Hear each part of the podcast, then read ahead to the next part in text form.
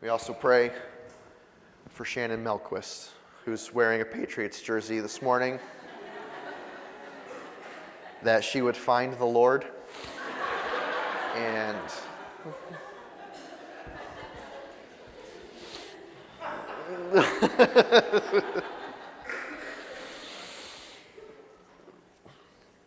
anyway, um, in all seriousness, this is the last, uh, the last like new material sermon in the Proverbs series. Okay, next week what we will do is um, we will do a kind of a wrap up of all of like the primary points on the wisdom of God that we've been studying the last eight weeks. Uh, kind of a wrap up of those points, but also um, we, understand that there's been a lot of questions that have been that have kind of come to the surface during this series, and so while we don't always have the opportunity to answer specific questions about maybe something that the Lord has brought into your heart or mind or life during this specific series. We're going to make opportunity to do that next week um, uh, during the service. So it's not to be like a, hey, stand up and ask your question because um, we don't want to put anyone on uh, the spot, but we're going to have several opportunities during the week, this week, for you to send in your questions, both by social media and through text message or email, that will allow you to kind of maybe ask a question in advance. And then, if there are a bulk of questions that kind of like focus around the same area in the wisdom of God that we've been looking at in Proverbs, then um, we'll, we'll try to answer those as best as we can. So be looking for those, uh, be looking for those ways that you can send your questions in. If you don't follow Conduit Ministries on social media, either on Instagram or Facebook, I would encourage you to do that. Uh, that's going to be a primary way that we begin to communicate how you can how you can send those those questions in. Okay. Um, so the wisdom wisdom of God. There we do a lot of wise things in life, and we do a lot of foolish things in life. And we've been talking throughout this series about how there is a definite difference between the wisdom of the world and the wisdom of God. And something that the world says may be normal, and how you would handle this situation, and what you would do given these circumstances. Um, the wisdom of God, the wisdom we see in His revealed word in Scripture, sometimes says the complete opposite. Uh, and so we want to be able to discern what it is that we should be doing, should be avoiding, and how we should be um, how we should be applying God's word to our lives on a day-to-day basis and some really practical realities. There is perhaps not a more practical arena where we need some good a good dose of godly wisdom than money. Because if there is one way that, or if there is one um, area where we tend to make really foolish decisions, decisions that are, um, that are guided by a, a wisdom outside of God's word, it's money. And oh man, let me tell you, you don't have to, you don't have to tell me how uh, for some reason, taboo a topic money has become in the church. Um, I've been doing this for a bit now, and I've heard every um, every argument. I've heard every bit of opposition. I've heard every accusation of the church or churches being um, organizations that just want your money. Um, I, I've, I have heard it all, and in some regards, I think some of those accusations are fairly accurate. Really, what we always have to do is consider the balance between um, the, the balance between simply what our responsibility is as a church and myself as a pastor. What may be, what may be kind of like an ideological bent like oh i just want to i have a chip on my shoulder and i want to talk about it and so then i go and do it. And what my responsibility is as a man who has dedicated um, my life up until this point and um, going forward to simply saying, um, My responsibility is to communicate to you uh, the truth of God's word. And to think that somehow um, money is a subject that should be, um, should be hands off or should be avoided in the church. Um, it uh, honestly, rather than scaring me personally away from talking about that, it kind of puffed me up with this like a, well, what is it then that is so deeply personal and spiritual about the way that we view money that we don't want the Lord to touch it? We'll take his wisdom on relationships. We'll take his wisdom on our marriage. We'll take his wisdom on parenting. We'll take his wisdom on hard work. I mean, we can go through the whole series. We'll take his wisdom on anger. We'll take his wisdom on integrity. We'll take his wisdom on fearing God. We'll take his wisdom on giving and receiving advice. But hey, whoa, whoa, whoa, whoa now, Lord. You're not no CPA, right? Like, I don't need your wisdom on money. Like, I don't, I don't need that. That's kind of, that's a little personal, don't you think, God? It's a little personal. Um, I think it's foolish. I think it's foolish.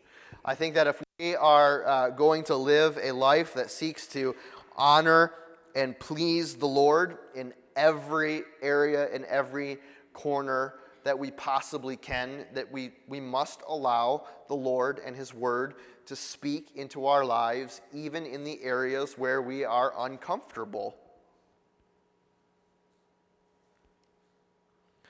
And so um, we're going to talk this morning on um, wisdom for money. And I don't, um, this, this is certainly not an exhaustive look at money in the scripture or even in Proverbs. I understand that you, I, we could preach a whole series on money, on generosity, on tithing, on giving, on all that there is about money, but we're not going to get that way or that deep this morning. But I do believe that God has a few things um, uh, to speak to us today. Here's what I'll say in general is that there is nothing there is nothing wrong with money. It is not something that we should be afraid of. It is not something that we should avoid acquiring. But I will say this that money is a it is a servant. Money is a servant that God has given us to control, not a master that is meant to control us. That money money is a tool. It is not an end.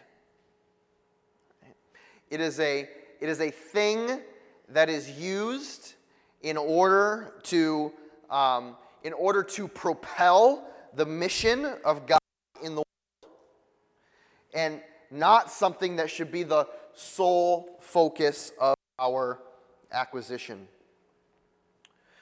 Uh, scripture speaks on um, many fronts about where money comes from, or where, you could say it even a little bit more generically where resources come from or where everything that we have, every single thing that we possess comes from. Where do we get it from, right? Um, because, because certainly nothing that we have originated with us, right?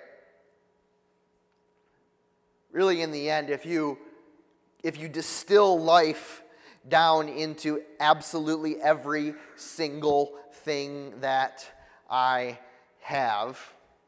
It didn't originate with me, right? Yeah, I, I, I, may have, I may have worked hard and earned a paycheck, which has given me the ability to um, buy groceries or pay for my mortgage or um, buy a vehicle or whatever, whatever the case may be. But, but it's, it's not as if that um, all of a sudden, like a Genesis chapter 1 in Cameron's life, I spoke and resource came into existence. Right? It started somewhere else. It came from some other place. Now, um, David in the Psalms, he has this really short little verse at the beginning of Psalm chapter 24, verse 1, where he just wants to remind everyone, right, of, of who exactly it is that we're dealing with here. Where he says, The earth is the Lord's. And, and by the way, and everything in it is his. The earth is the Lord's, everything that is in it. Everything that has been, been created from beginning to end, it belongs to Him. It belongs to Him. Now, when it, when it comes to when it comes to anything, right? But especially when it comes to money. I think it's really important that we understand um, this crucial point is that we should always trust the giver more than we trust the gift. So if we if we have this attitude that everything that we have, including our money, does not did not originate with us, does not truly belong to us, but has been given to us as a gift ultimately and eternally from God our Father. Yes, maybe do our hard work. I'm last week we preached a whole sermon on the benefits and virtues of Christian hard work, right? But ultimately that, that everything that we have, including our money, has been given to us as a gift from God, right? That it's important that we understand that the gift, especially in money, but in all things, the gift is not even close to as important as the one who gives it. Giver is always better than the gift. There's this, um, I think it's an old song, uh, but it's from a psalm, Psalm chapter 20 verse 7, with the, the song and the psalm goes a little something like this Some trust in chariots, right? Some trust in horses, but what? But I trust in the name of the Lord our God. Anyone know that song? Okay, then.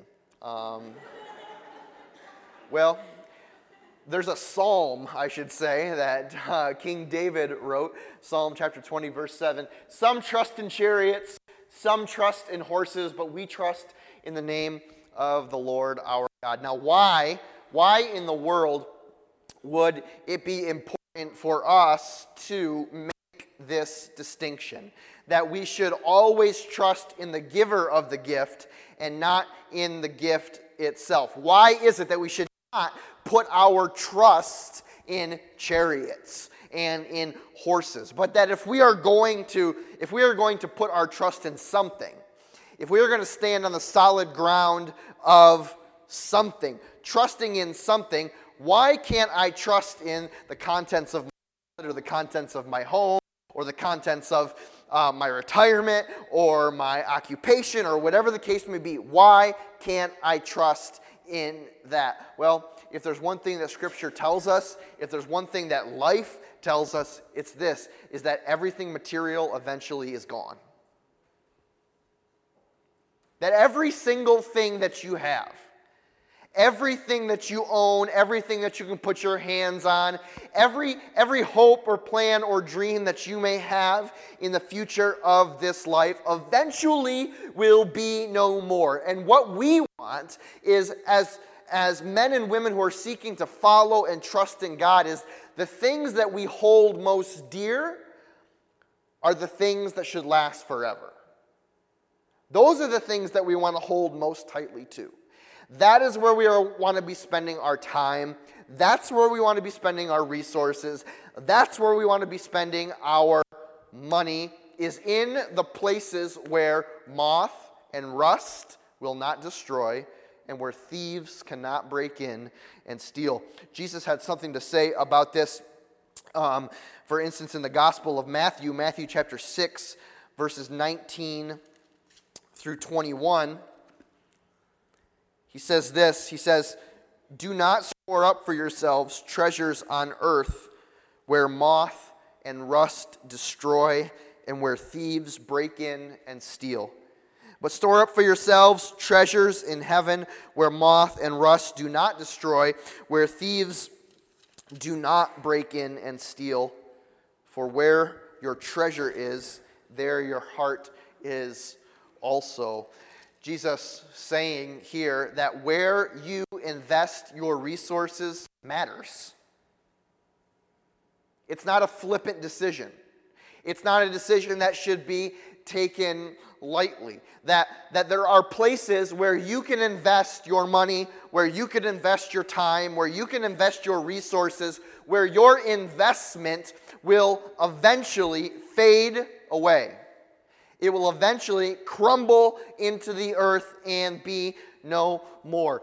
And if anything, I think that each and every one of us, if given the opportunity to invest in something that never fades away or to invest in something that lasts forever, would choose to invest in the thing that lasts. We want to see, we want to see our, our investments come to maturity, right? That's the language that is used. And the way in which to do that is to invest in the places where we know the return is eternal. Some other places in Scripture, specifically in Proverbs, the book that we've been studying through, Proverbs chapter 23, verses 4 and 5. Again, if you don't know where Proverbs is, but have a Bible with you, just kind of open to the middle of your Bible, and you're likely either going to hit Psalms or Proverbs. If you hit Proverbs, great job. If you hit Psalms, just go to the right and you'll hit Proverbs eventually. But Proverbs chapter 23, um, verses 4 and 5, we see the, the, this wisdom, this investment principle wisdom being played out here in the Proverbs. Verse 4, it says, Do not wear yourself out to get rich. Have wisdom and restraint. Cast but a glance at riches, and they're gone. For they will surely sprout wings and fly off to the sky like an eagle. Riches are a thing that given just a glance, just a moment in time where you where you where your, where your attention is diverted just momentarily. That's how long it takes for them to grow wings and fly off like an eagle. What's the point here? Is that they're here today and gone tomorrow. That they are temporary. That they don't last. And so what the writer of Proverbs says is like, look, don't wear yourself out. Don't wear yourself out striving for, like, wrapping your mind around, being anxious over, orienting your entire life around how do I get more? How do I secure my financial future? Where, where can I make an extra buck? Because they are fleeting. Look, you could go back to the scripture. Some trust in chariots, some trust in horses, but we trust in the name of the Lord our God. Where we put our trust is incredibly important. And when you say, well, what do you mean, put your trust? Like, trust is a, it's kind of a, can be a loaded term, right? It can be a really loaded word. What does it mean to trust. Well, if I don't, Okay, so let, let's say that I trust, my trust is in my money. My trust is in my job. My trust is in my retirement. Like, what do you mean? How do I know if I'm trusting in something, right, in an unhealthy, in an unhealthy way?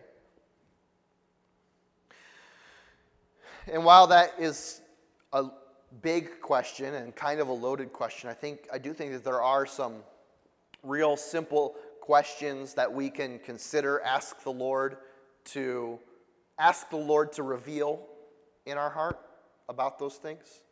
Like where okay, where do you put your trust? Well, where is your hope? Where does your hope sit? When you when you think about your future, when you think about your future, um, what type of thinking or converse, internal conversations do you have? Talking, you, are you thinking about like um, where you're going to be 10 years financially, when you're going where you're going to be 15 years financially, where you like what what does your future rely upon? Does like the future rely on the breadth and width and depth and diversity of your portfolio or your job performance or your place at work or where you are on the ladder? What are your what what what what makes you make plans for the future? What considerations do you use when making plans for the future? What, are, what is the thing that you constantly find yourself in pursuit of? What do you trust in? What is your what, what is the sun that you are that you rotate around? That's what you trust. And the thing is here is that there is there is danger in trusting in things that will eventually fade away. That will eventually be gone and not just from the practical level, right? There's not just, it's, it's not just dangerous because it's something that's going to fade away, but, but there is something dangerous to our souls when we trust in anything other than the Lord. When we, when we, when we put our hope, our future, our plans, or our pursuits on, on any target other than Jesus Christ, we put ourselves not just in practical danger, we put ourselves in eternal danger. Our, our soul can be poisoned in that moment. The writer of Proverbs says in chapter 11, verse 28, says this Whoever trusts in his riches will fall. Will fall. But the righteous will thrive like a green leaf. What an awesome picture.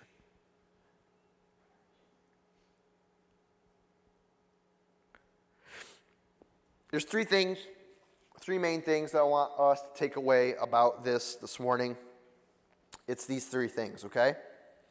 When it comes to money, number one, don't trust it. Don't trust it. Two, when it comes to money, earn it honestly. We'll talk about that in a moment. Right? And number three, give it generously. Don't trust it, earn it honestly, give it generously. Here are three points we're going to talk about this morning. We've already talked about why, uh, why and how we can't trust it or why we shouldn't trust it. It's temporary. It's going to go. It's not. It, it does not. It does not return an eternal investment. Okay. Number two, earn it honestly. Um, here's a reality. When it comes to when it comes to money how you earn it matters. It really matters. Um, not not in like a um, well does that mean i can't have a um, minimum wage uh, job or something like that? I, I can't have a menial job. Like it matters how I earn my money. No, that, that's not what I'm saying, right? I'm, I'm not saying that there are good jobs and bad jobs, right? Although we could make a case that there are sometimes some bad jobs, right? What I'm saying is that the heart by which we go, the heart by which we acquire what it is we have matters. It absolutely matters. And what we're going to see in Scripture is that when we acquire wealth or riches or money in a way that dishonors God, we put our soul in danger and it's going to get taken from us, usually in a way that's very painful. Usually in a way that like pulls the carpet out from underneath our feet. Now, the, the common um, the common response to this is well, you know, look, it, it doesn't matter. Like, I have this job, I have got to provide for my family. And so, you know, I know that it's maybe not the most righteous way uh, to go about providing for my family or not the most responsible way to go about providing for my family, but but look, I've, I've got to provide for my family. And what I will say is this is that provision is not the highest aim of earning money. Provision is not the highest aim of earning money. Generosity is the highest aim of earning money. That in Scripture, provision is not held as the highest aim for you as you consider earning money what we're going to see in a little bit is that what Scripture unequivocally says is that what God has, He entrusts to you so that you may be increasingly generous. And if you go about acquiring things in a way that is dishonest or without Christ like character, then God does not trust you to use his resources in a way that benefits others, and so you're not going to get it. Your, it's going to be removed from you. We have a few, um, a few scriptures here that I want to touch on from Proverbs. The first is Proverbs 21, verse 6.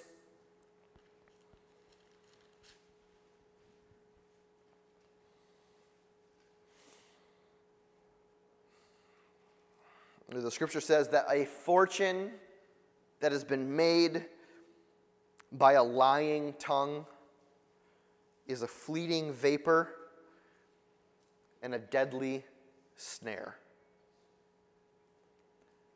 A fleeting vapor and a deadly snare. It goes away fast, right? Called dirty money. Dirty money flees away like a vapor. It's a snare that catches you and traps you in a place that you don't want to be.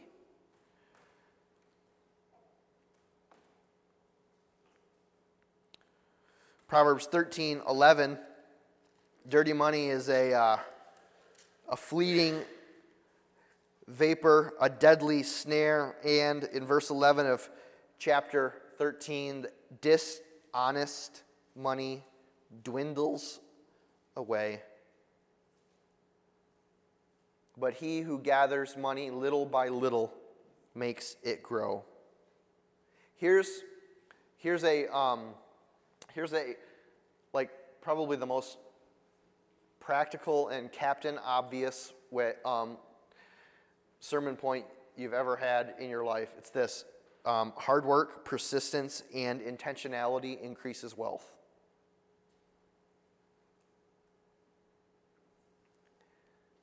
Dishonest money dwindles away, but he who gathers money little by little makes it grow. Hard work, persistence, intentionality, money will grow. It's not an unspiritual principle. It's not an ungodly thing to talk about the growing of wealth. It's not, an, it's not somehow a, um, wealth is not something that we should be afraid of or want to avoid or think that somehow if we are wealthy, if we've made good decisions, if we've worked really hard, if we've been intentional and persistent with the way that we've managed our money and the risks that we've taken, the things that we have given ourselves to, and that, and that we've been blessed financially by that, that somehow we should feel guilty or dirty because we have an abundance.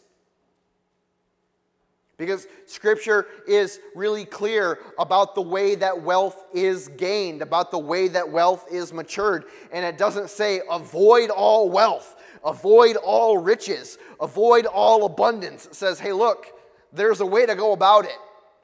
And the ways in which you go about it are, um, the ways in which you go about it matters. Finally, in Proverbs chapter 1, verse 19.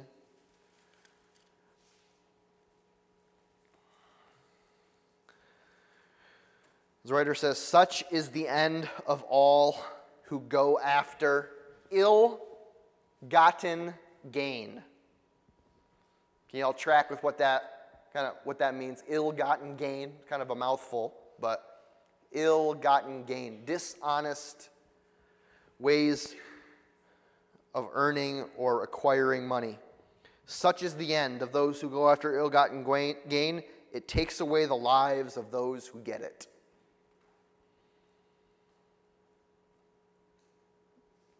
You may reach your financial goal and destroy your soul in the process. Destroy your life in the process. Destroy your character in the process. Destroy your integrity in the process. Destroy your generosity in the process.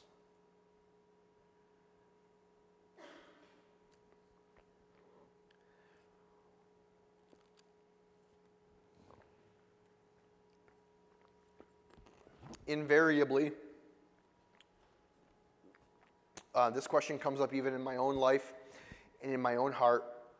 It's like, okay, Lord, um, we know, I know that you need money to live. Right? You need money to live. And, um, and I also know that in some respects, the more money you earn, the more money you make, the more opportunity you have. Um, also understood. So, Lord, I really want to work really hard and I want to earn good money and I want to provide for my family and be a blessing to my family. Um, but, Lord, how do I like? How do I walk that? How, how do I straddle both sides of the right? Of like maintaining a healthy relationship with money and work uh, and, and not wanting to fall into this practice of like worshiping either my abundance of money or the scarcity of money that I have. Like where is the dist- where is the difference? Where is the balancing point? Um, and um, and I will say this uh, that I believe the scripture um, talks really clearly about the purpose of our resources, the purpose of the things that the Lord entrusts to us, especially money.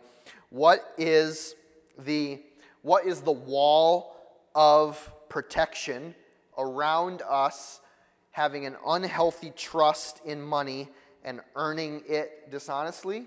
And I believe what the scripture says is the answer to that is extravagant generosity. What is the best protection against trusting in money or earning it dishonestly? Is to be extravagantly generous in what you do have. What Scripture declares to us, and what we're going to see here in a moment, is that the worldly wisdom of save as much as you can, hoard as much as you can, keep as much for yourself as you can in order to get rich is actually backwards. And what godly wisdom proclaims to us is that, um, is that the more generous you are, the more you will be blessed with. Now, that's even itself kind of like a teeter totter statement, right? Because what we don't want to do, right? What we don't want to do is say that, um, is that God's greatest desire for you is to make you rich. That God is going to bless you abundantly and financially. And if, if you are not um, wealthy to the brim, right, then you're obviously doing something wrong. Because that is far away from what Scripture is talking about. Far away. But there is also this like other like part of the teeter totter where where God where God is like I see I see this family, right? And I have I have pushed a little into their lives, right? And then I have watched them recognize where that comes from, where that has come from. And then I have watched them honor me and bless my kingdom and be generous to others and help those in need with what I have given to them. And you know, you know what ha- you know what? They have proven themselves trustworthy with this much. So there's good reason to believe that they will be trustworthy with this much. And then this much. And then this much. And then this much. You see, we think that bless, financial blessing in our life is all about God's like all about how much God loves us, right? Like, God, I'm obviously more faithful. I'm, I obviously believe God more. I, I, I obviously am, am walking more in the very center of God's will than the next person because I have an abundance of resources and I can buy whatever I want and blah, blah, blah, blah, blah, right? I have no issues whatsoever. And it's not, that's not it. That's not it at all. Because generosity is not a measure of how much you have. Right? You're not, you're, you're not considered generous if you have a lot and give a lot. It's not a measure of amount. Generosity is never a measure of amount. Generosity is a measure of heart. How do I view and see what I do have? Not what I don't have. How do I view and see what I what I do have? Oh, I have I have this much? Well, okay, it's it's only this much, but but gener- generosity is not a matter of what I do or don't have, it's simply a matter of what I desire to do with what I do have. What, what, what do I want to do with this? What do I want to do with this little bit that God has given to me? That is, a, that is the measure of generosity. Paul says, uh, the Apostle Paul says in 2 Corinthians chapter 9. It's up on, it, you don't have to necessarily flip there, it'll be up on the screen for you. But in writing this letter to the Corinthian church, he's writing them, uh, he's writing to them about the commitment that they have made to support his missionary work in other um, cities and regions around the Mediterranean. So the Corinthian church said, Yeah, Paul, we believe in your work. We believe it's kingdom focused. We believe that what you are doing is promoting like eternal investment in the lives of others. And so, man, hey, us Corinthians, we're really wealthy. We will give generously and support your missionary work so that you can go unencumbered by anything else. Go. Just go. Consider, consider it funded. And so he's writing this portion of his letter all about um, you know, sowing generously and reaping generously and giving generously. And he says these words, 2 Corinthians chapter 9, verses 10 through 11. He says, Now He who supplies seed to the sower and bread for food will also supply and increase your store of seed and will enlarge the harvest of your righteousness. Oh, so like so here's like this is like a promise from God, like abundance, blessing, more, more, more, more, more. Thank you, Lord. It's all thank you for giving it all to us. And then Paul like flips the script on them in verse 11, you will be made rich in every way so that you can be generous on every occasion. And through us, your generosity will result in thanksgiving to God. I hope you understand and hear the weight of what Paul is saying there. Paul says there is like, look, yeah, God will God will increase your store of resources. Absolutely. It's going to come in abundance. You will be made rich so that on every occasion you may be extravagantly generous. And guess what your generosity will do? Guess what your generosity will do? He says in verse 11, it will result in thanksgiving to God. There will be men, women, and children that come to know Jesus Christ because you have given generously.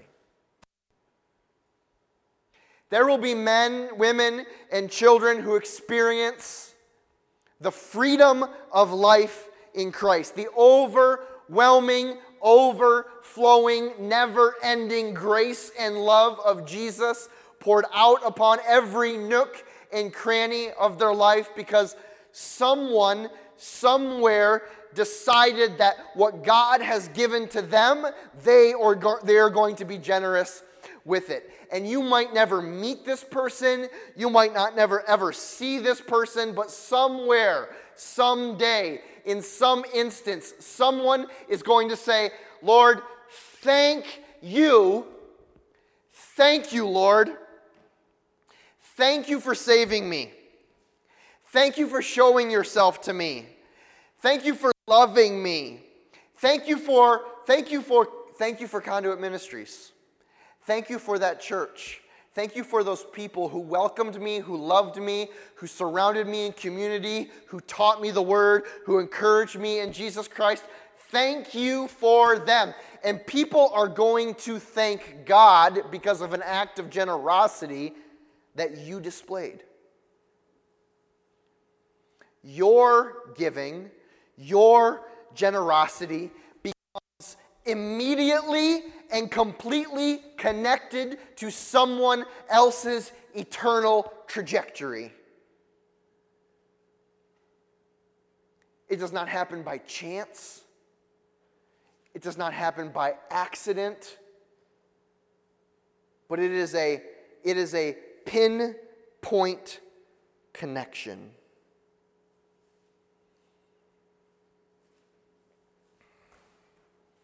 I'm going to close in Proverbs chapter 11.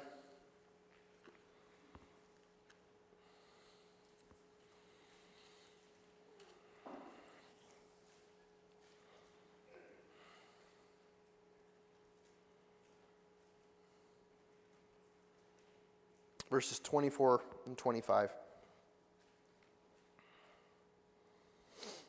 One man gives freely, yet gains even more. Another withholds unduly,